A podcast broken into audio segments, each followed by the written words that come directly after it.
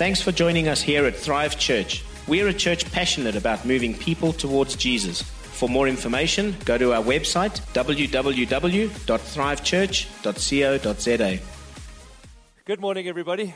So, welcome to church this morning, and welcome if you are new with us. It's so good to have you with us. You braved the rain, and uh, we're grateful for the rain, aren't we? It would be easy to just say, oh, it's raining and we're getting wet, but man, the, the gardens need it, the farms need it, everybody needs it. So, welcome to it. And uh, it's summer, and spring's in the air, and the, everything's coming to life. It's a great season.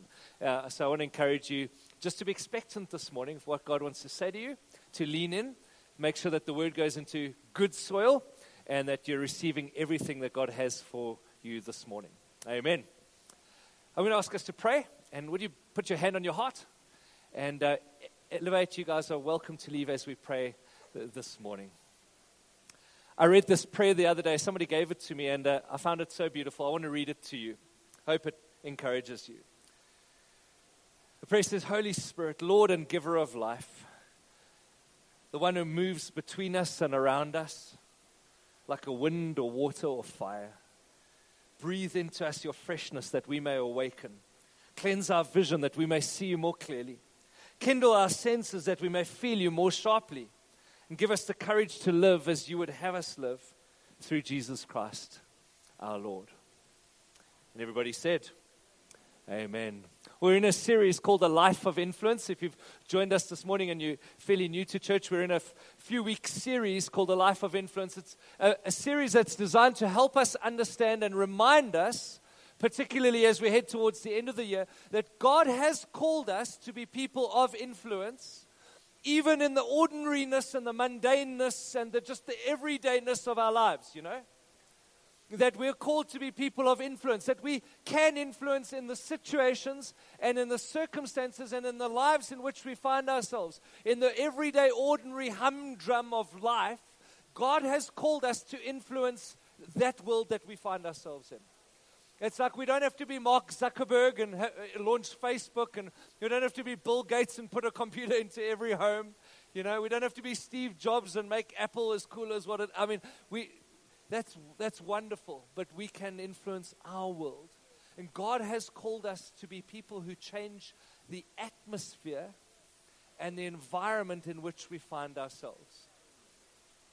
I was reading the other day about six word stories. Six word stories. Paramedics finished her text Love you. Don't text and drive.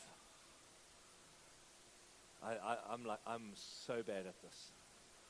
Who here gets bored ri- driving and then you, you get to the robot and you start texting? Paramedics finished her text. Love you. I'm so sorry you have cancer. That's what Natasha faced.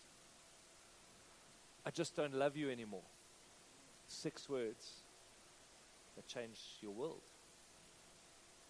Honey, we're having a baby. That changes the game. Hey, I finally got that job. Six words of faith, six words of hope, right? I should have brought a GPS. Said every woman in the place. I never thought this would happen. And maybe you can fill in your own name if you're blank, but for mine, Candace, will you please marry me? Those the six words that changed life. Six words that changed the deal. It's a guy called Moses in Scripture. We read his story in the book of Exodus. God spoke six words to him that changed the world, changed his world and then changed the world that he lived in. Moses was born into a period of captivity for his nation, the Israelites. He was born into an environment, into an atmosphere where Pharaoh, the king of Egypt, had become deeply insecure about how many Israelites had, had how the Israelites had multiplied and expanded in the land of Egypt. And so Pharaoh was on a mission to reduce the Jewish population.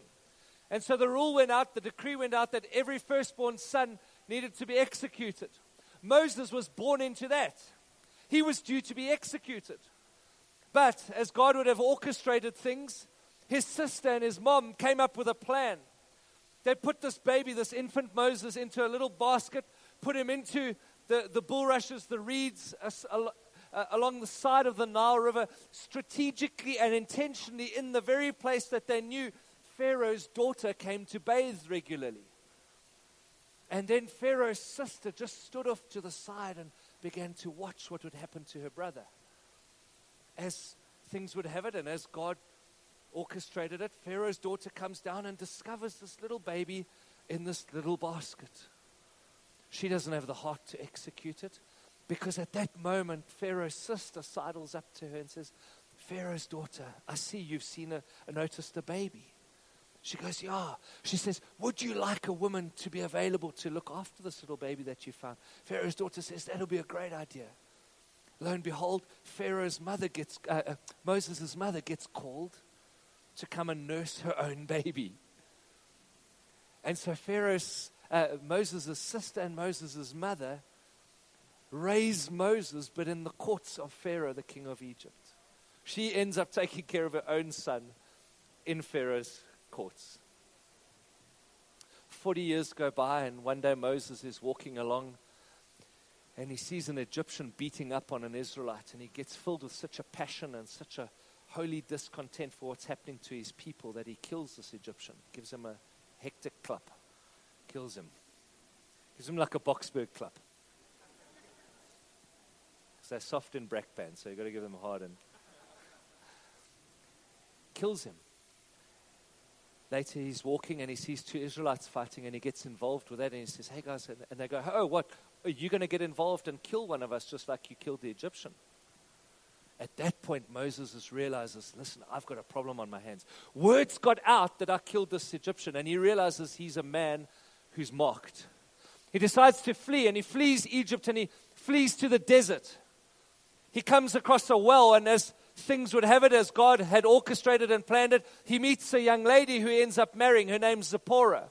He gets married into the family and he begins to look after and take care of his father in law, uh, um, Jethro's sheep.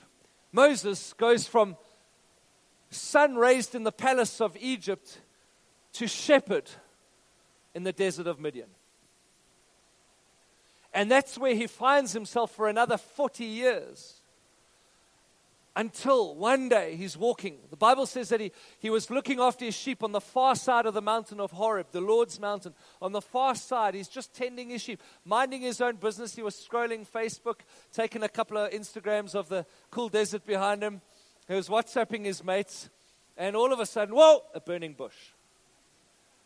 This bush begins burning, and he's interested in it because it's burning, but it's not burning up. So he begins to move closer, and then his name gets called twice Moses, Moses. And he begins to walk closer, and then God, who is manifesting himself in this, what we call a theophany, like a, a view of God in, a, in another form that we're not used to. Says, Moses, don't come any closer. The ground you're standing on is holy ground. And Moses and God begin this incredible conversation where God begins to lay upon Moses a burden to free the Israelite nation. He asks Moses, Moses, I want you to go to Pharaoh and I want you to lead your people out of Egypt. Moses, as you could imagine, is like, Whoa, hang on. Chill, God. Slow down. We're only on a first date here. And he begins to give God all the excuses. And this is where we pick up the text this morning, where we see the six words that God spoke to Moses that changed the game. Exodus 4, verse 1 to 5. It'll be on the screen for you.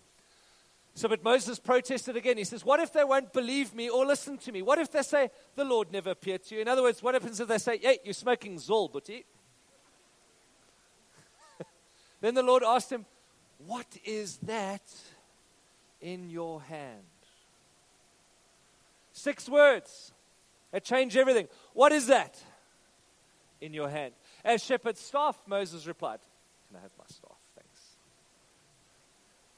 This is just, just a shepherd's staff. So Moses replied, and he says, Throw it down on the ground, the Lord said. So he did. Guess what? This thing turns into a snake. Moses jumped back, then the Lord told him, Reach out and grab its tail. So he does. He reaches out, grabs its tail, and it turned back into a shepherd's staff in his hand. Perform this sign, God tells Moses, the Lord told him, then they will believe that the Lord, the God of their ancestors, the God of Abraham, the God of Isaac, and the God of Jacob, has really appeared to you. Then the Lord asked him again, What is in your hand? Second time, the six word phrase gets used in the space of five verses. A shepherd's staff, Moses replied.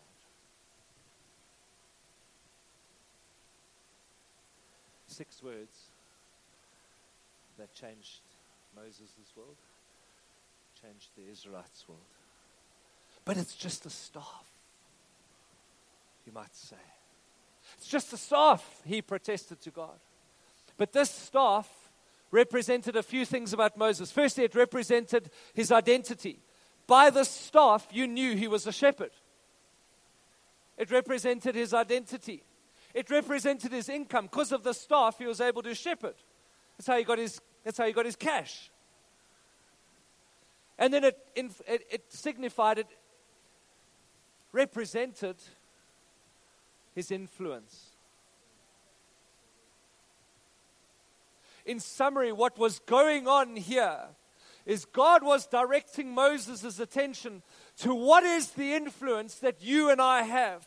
Moses, what's the influence that you have?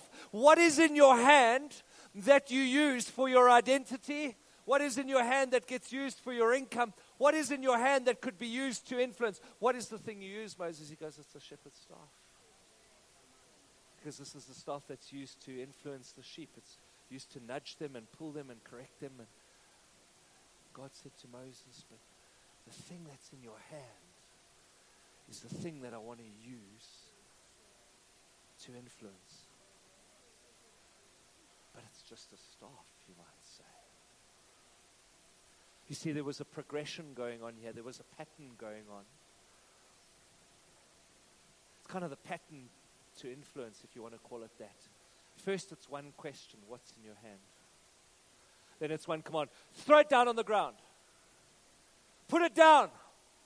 You see, the question, one question, what's in your hand? That's recognition. But to throw it down in the ground, that's surrender. And when you and I recognize what God has given us, and when we will surrender it, then He can use us to influence. What's in your hand? It's just a shepherd's staff, you might say. But this wasn't just a shepherd's staff, because in the hands of God, it was used miraculously. Six out of the ten plagues that God inflicted upon the nation of Egypt because of the hardness of Pharaoh's heart, 60% of them came through Moses being asked to stretch his hand out with his staff in it. Darkness, hail, water turning to blood, locusts, gnats, and one other not boils. Another one. Frogs. Thank you, Pastor Kathy. We hate frogs, don't we? 60%, six out of the ten. But the staff wasn't just the instrument used to deliver the, the anger and the judgment of God. The staff was the thing used to deliver the redemption of Israel. Because a few days, as they exited Egypt, they, they got out of Egypt and then they, they found themselves on the brink of and on the edge of the Red Sea. And as they looked ahead, they saw nothing but sea. And as they looked behind, they saw nothing but an Egyptian army. You see, Pharaoh had changed his mind. He sent his army to come after them. So they look ahead, they see water. They look behind, they see army. Quite literally between a rock and a hard place. Such a good question to answer when we're in a hard place. What's in your hand? What's God given you that He could use? And so Moses gets asked to stretch out his staff over the Red Sea and it parts. Whole nation goes through the Red Sea. And then God t- says to Moses, Now Moses says, Your nation has come through these. The Egyptian army is going to follow you. Stretch out your staff over the ocean. And it closed. Not only was the staff an instrument for the judgment of God, but it was an instrument for the redemption of Israel. Not only was it that, was the instrument used to deliver provision for the nation of Israel. You see, there, a few days later, they get to uh, a place called Rephidim. They've been three days without water. Now, listen, we read the Bible in hindsight and we give the Israelites quite a hard time. We're like, ah, oh, you guys are soft, bunch of wussies. How can you not trust God? Three days in the desert. We've, I've been to that desert in midsummer. I've felt what it's like to not have water for a couple of hours. Listen, you are nipping yourself when there's no water in that desert. They get to three days and they start grumbling to Moses. Ah, Moses, did you just bring us out here to kill us? Did you take us out of Egypt just to kill us in the desert? And they start moaning against Moses. And Moses comes to God and he says, I don't know what to do with these guys. They're like a bunch of teenagers. What do I do with these kids? And Moses, uh, God says to Moses, Moses, do you see that rock over there? He says, they do. What's in your hand? Take your staff and strike it, and water gushes out of a rock. Unbelievable. Israel get water, then they're happy again. Just as they thought they were in the clear, they get attacked by a nation called the Amalekites. They were just settling down. They've just got manna, they've just got quail, they've got water. They're, they're like, oh, God has been good to us. Next thing you know, the army attacks them. So God says to Moses, Moses, take this thing that's in your hand. Go to the top of the hill overlooking the battlefield. Take Aaron and Hur with you. And when you lift your arms, there will be victory to Israel. And when your arms sag, the Amalekites will be winning. So Aaron and Hur, your job is to keep the arms of Moses up. God told Moses, keep your staff in your hand. Not only was it used as an instrument of the judgment of God, not only was it used for the redemption of Israel, not only was it used for the sustenance and provision for the nation, it was used to deliver them from the enemy. Listen, when you're in a fight, it's always a good thing to ask, what's in your hand? What's God given you? What's he put in your life? It's just a simple staff, you might say, not in the hands of God. Maybe you're sitting here today feeling somewhat disappointed by life in that you'd hope by now maybe you would have had more influence. Maybe by now you'd hope, hey, I thought my life would have counted for more than it has by now. Like, I thought I'd be further ahead. I thought, I thought that there would have been more. I thought that I would have influenced more, and I thought that I'd have greater influence. I'm just here to encourage you this morning that God doesn't ask the complicated questions. You don't have to have an MBA, and you don't have to have an idea like Facebook, and you don't have to have the creative genius of a Steve Jobs to influence your world. And I just feel like I need to say to some people here this morning, you've been looking for like big stuff that you're going to become like an influencer through big things. I feel like God is saying, would, would you just start like what Moses did? Would you just see what's in your hand? Like just look at what he's given you. What's in your hand? You know, there's some things in our hands, sometimes we don't realize what's in our hands. For example, this week coming, Wednesday night, Life College starts up. That's something in your hand with which to heal, with which to grow stronger, with which to move forward in your faith, with which to go deeper, with which to get molded and shaped. That's something in your hand with which to connect to community. We've put together such an incredible menu of things going on this, this coming college semester. That we put them into like groups of R. The one R that you, and you've got this pamphlet with you, the one R is called relate. It will help you understand how to relate to other people better. So the one is called laugh your way to a better marriage. You know, when, when it comes to marriage stuff, it doesn't always have to be like a heavy, like, ah, but you don't know my husband. He's such a schmuck and he doesn't treat me right.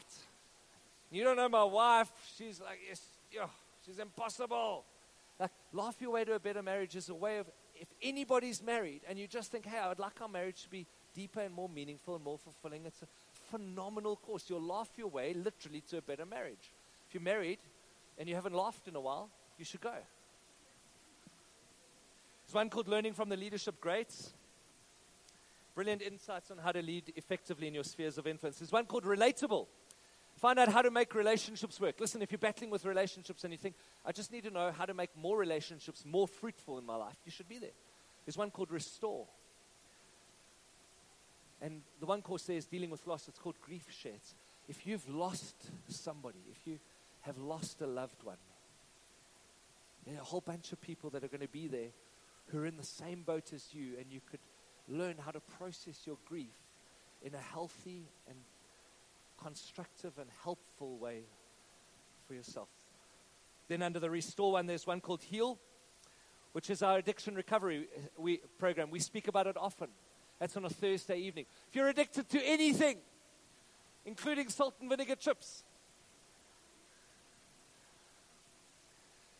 you should be there because you can heal, you can get better, you can recover. Your addiction doesn't need to dictate the rest of your life, right? Then there's one called Rebuild. It's all about rebuilding your daily practices. One of them is around rebuilding your finances through money matters. Another one is how to make sense of the Bible. Um, rebuild your daily practices through understanding Scripture, through getting more from Scripture. Have you ever read the Bible and wished, I wish I could get more out of this? This one's like how to read the Bible for meaning. Then there's one called Renew, which is about renewing your mind. One called The God I Never Knew. That's about renewing your mind, understanding the Holy Spirit more. That, that's a course on the Holy Spirit. Who is He? Why is He? What does He do? What's His purpose in our lives? There's one called His Greatest Sermon. That's also about renewing our minds through the Word of God, understanding Jesus' greatest sermon. The Sermon on the Mount. Sermon on the Mount changed the value system of the world once Jesus delivered it. Do you know that? Up until that point in time, concepts of grace and mercy were not concepts that, that the rulers of the, of, of the world, those in charge, ever knew about. Once Jesus delivered the Sermon on the Mount, the concept of grace entered our world. Up until then, it was an honor culture an eye for an eye. You lead through power and you lead through fear. It's an amazing thing. You'll learn more about that. And then there's one called Redirect. Under the Redirect banner, there's one called Next Steps. That's, those are firm foundations. Those are foundations for your faith if you're new to faith that you should be uh, getting plugged into. And then there's one for life group leaders. Hey, if you want to lead a life group, I'm going to be leading that course just to train you. What's in your hand? College is in your hand. What, what's in your hand? Maybe you've got gifts and talents, and you've, you've never served here. You want influence? You can influence hundreds of people on a Sunday just by saying yes to that. You see, sometimes we look for influence and we're like, oh God, it's got to be sexy. But Moses' influence was anything but. It was service based. You say, What's in your hand? Uh, I want to say to you, you've got college. I want to say to you, you've got the ability to give of your treasures and your time. What's in your hand? Maybe, well, this is in your hand at the moment. Why don't you grab one of these and put this in your hand, literally? What's in your hand? This. This is brochure that tells you all about Vision Offering 2018. Vision Offering is an offering that we as a church receive once a year to move our church quantum leaps ahead in its influence. This one's called Leave an Echo this year. The theme is about leaving an echo. Why? Because we've determined that we're going to leave an echo through two things. One is we're going to be taking all of the office space that's there at the moment and converting it into extra kids' facilities. Because the kids are so out of space, it's not even funny. So we want to leave an echo into the lives of our kids, facili- uh, into the lives of our kids by improving and increasing and converting existing space into kids' zone facilities. 30 years from now, kids will have gone through an area that you helped fund and that you helped change into a kids' zone for them. We're going to leave an echo through Mozambique, where our missions team have been busy for years now. We're going to be building them a kids' church building. That's how we're going to leave an echo in Mozambique. So, a tithe, a full 10% of whatever is received into this offering here, is going to go towards Mozambique and going to go towards building a kids' building there. You know, the kids at the moment, they are meeting under the tree, which is all lekker until you have a day like today. And then they can't have kids' church, so we're going to leave an echo. Some, some child in Mozambique 20 years down the line is going to have attended that kids' zone. They're going to be at Bible school, leading a church, and it's all going to boil down to one of you, some of you, all of you who gave because you left an echo that way. How awesome would that be? What's in your hand? Vision offerings in your hand. What, what's in your hand? Maybe it's a dream to start an orphanage. Maybe it's a dream to help the elderly. What's in your hand? Maybe, just maybe, God's calling you to get out of your zone and to get out of the desert where you've been shepherding sheep for a while and to see what could become of the staff that's in your hand. What's in your hand? Maybe it's a department that you look after. Those people are looking to you to change the atmosphere. Maybe it's a business that you own and run. You're not just making money for yourself or for your partners, you're making money for cool kingdom stuff. Your job, you don't know it, but I'm telling you, your job is to fund God's kingdom. It's to give ridiculous amounts of money, incredible amounts of money, silly, stupid amounts of money. And everybody said, Yes. So that you can leave an echo. May, maybe you're a teacher and there's kids in your class. Every single one of them needs influencing and molding and shaping. Maybe what's in your hand is the children that God's given you. Maybe you're a stay at home mom or a stay at home dad. What's your influence? Your influence is you're a creator of home and care and nurture. You're a creator of an, of an environment of people who are going to change their world one day. What's in your hand? It starts with recognition, progresses to surrender. Will you use it? And it ends in influence. You don't have to change the world, but you definitely must change your world. I read an interesting story about this guy called Oskar Schindler. If you've ever seen the movies uh, Schindler's List, that, that's the story of Oskar Schindler. It's an incredible story, and it's incredible because of the turnaround that happened in his life. I didn't know this, but I found out while researching. In 1939, just as the Second World War was kicking off, Oskar Schindler actually joined the Nazi Party. He had every intention of becoming a Nazi. He joined the Nazi Party, and when the Nazis invaded Poland, he moved to Krakow and he took over two factories that had been given to him by the Nazi regime because he was a Nazi. You know, we know a lot about the concentration camps and the extermination of the Jews in that way. What we don't often realize is just how incredibly, um, uh, uh, what the, an incredible machine the Third Reich was in terms of delivering cheap labor. They used the Jewish people for cheap labor in manufacturing all over the, the areas that they conquered. And so the, the, Nazis moved into Poland and delivered to Oskar Schindler a whole lot of Jewish people with which he used in his factory to build his business. He literally built his wealth on the back of Jewish people who were enslaved and enslaved labor. But as the war went on, Schindler began to notice what was going on, and he began to notice and hear the stories of Jews not only being, uh, being used as labor, which he was guilty of doing, but he began to hear that they were exterminated in these concentration camps. He began to hear of mass, mass murder and of the genocide that was going on, and something happened in his heart. How many of you know that all of what I've said today, what we really need is for something to happen in your heart? And what happens is he begins to look at this. He goes, This is not right. And he begins to look at what's in his hand, his factories. He begins to turn them around and he begins to use them differently.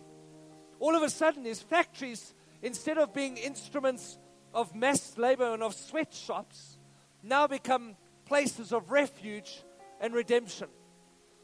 He begins to take those factories, open them up to Jewish people who he was smuggling from all over Poland and Czechoslovakia. And he began to house and hide these Jewish people in his factories as he was waiting to get them illegally and undercover. He, he got them across the border into safer countries.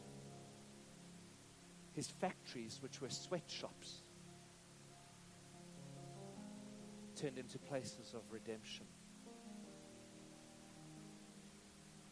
The story goes that one day he was expecting a delivery of by train of 1,200 Jewish people. Word came to him that this delivery of 1,200 uh, Jews had not arrived because they'd been mistakenly directed to Auschwitz, a concentration camp. Schindler gathered every cent that he could together and he got hold of all the diamonds and the gold that he could. He traveled to Auschwitz and he delivered gold and diamonds to the Nazis there and traded his wealth for 1,200 lives so that they wouldn't perish. Today, there are over 7,000 what they call Schindler's Jews, descendants of Oskar Schindler that owe their lives in Europe to that one trainload that he saved. Why? Because God challenged him with what's in your hand a factory. Ah, you can use it, it could become something great. So I ask you again, church, what's in your hand? I hope this question bugs you. I'm praying that it bugs you In fact, I'm praying that you can't eat or sleep or drink or go to the loo until you solve this question. It's a bit intense, I know.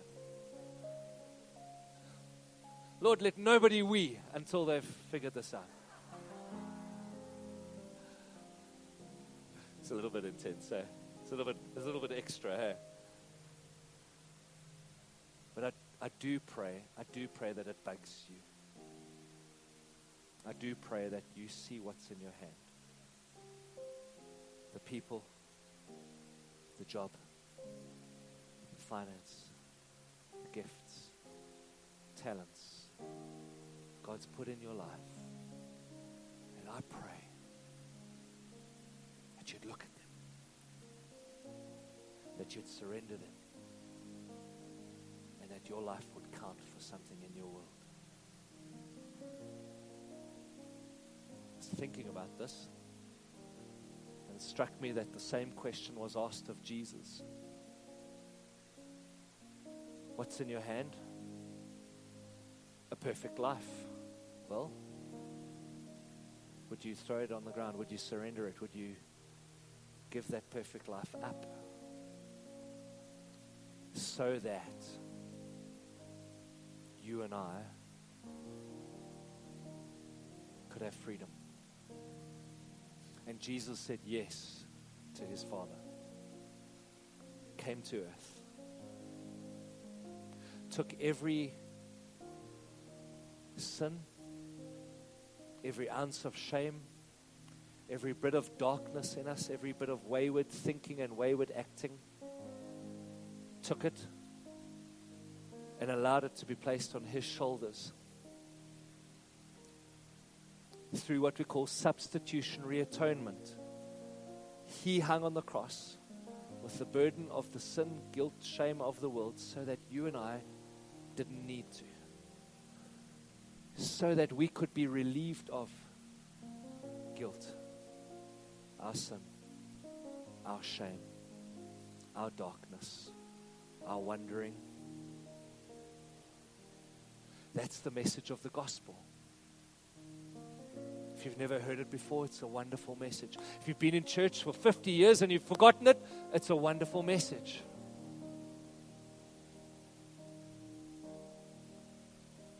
What's in your hand, Jesus? A perfect life. Will you lay it down? I will. So that the bridge between heaven and earth could be spanned, could be connected,